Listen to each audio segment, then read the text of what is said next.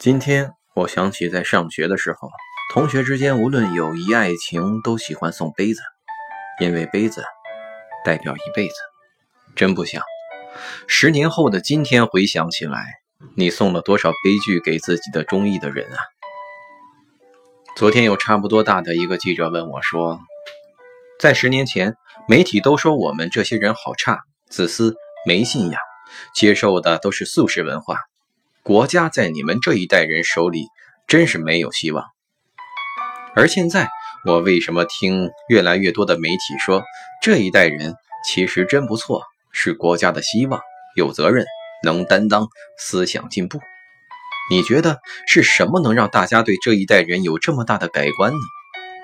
我回答说：“哦，那只是因为现在很多媒体从业者都变成了这一代人，所以。”时间不断的推进，改变了除事物本身以外的那些事物。最近回答了不少相似意义的不同问题。我想，除了已经答应下来但未完成的地方以外，最近就不接受什么专访了。所幸的是，之前接受的一些媒体也都是自己比较欣赏和喜欢的媒体。该说的我也都已经说了，再多说也招人烦。况且。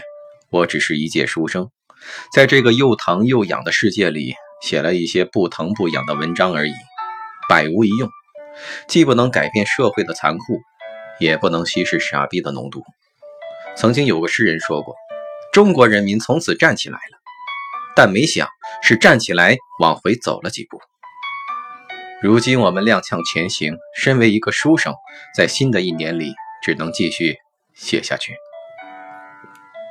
最后，祝愿所有的强势群体、中势群体、弱势群体、去势群体，所有的无产阶级、特产阶级、地产阶级、高产阶级、中产阶级、低产阶级和真正的无产阶级，所有的学生、教师、记者、艺术家、地产商、房奴、自焚者、扔燃烧弹者、政府官员、公务员、妓女、鸭子。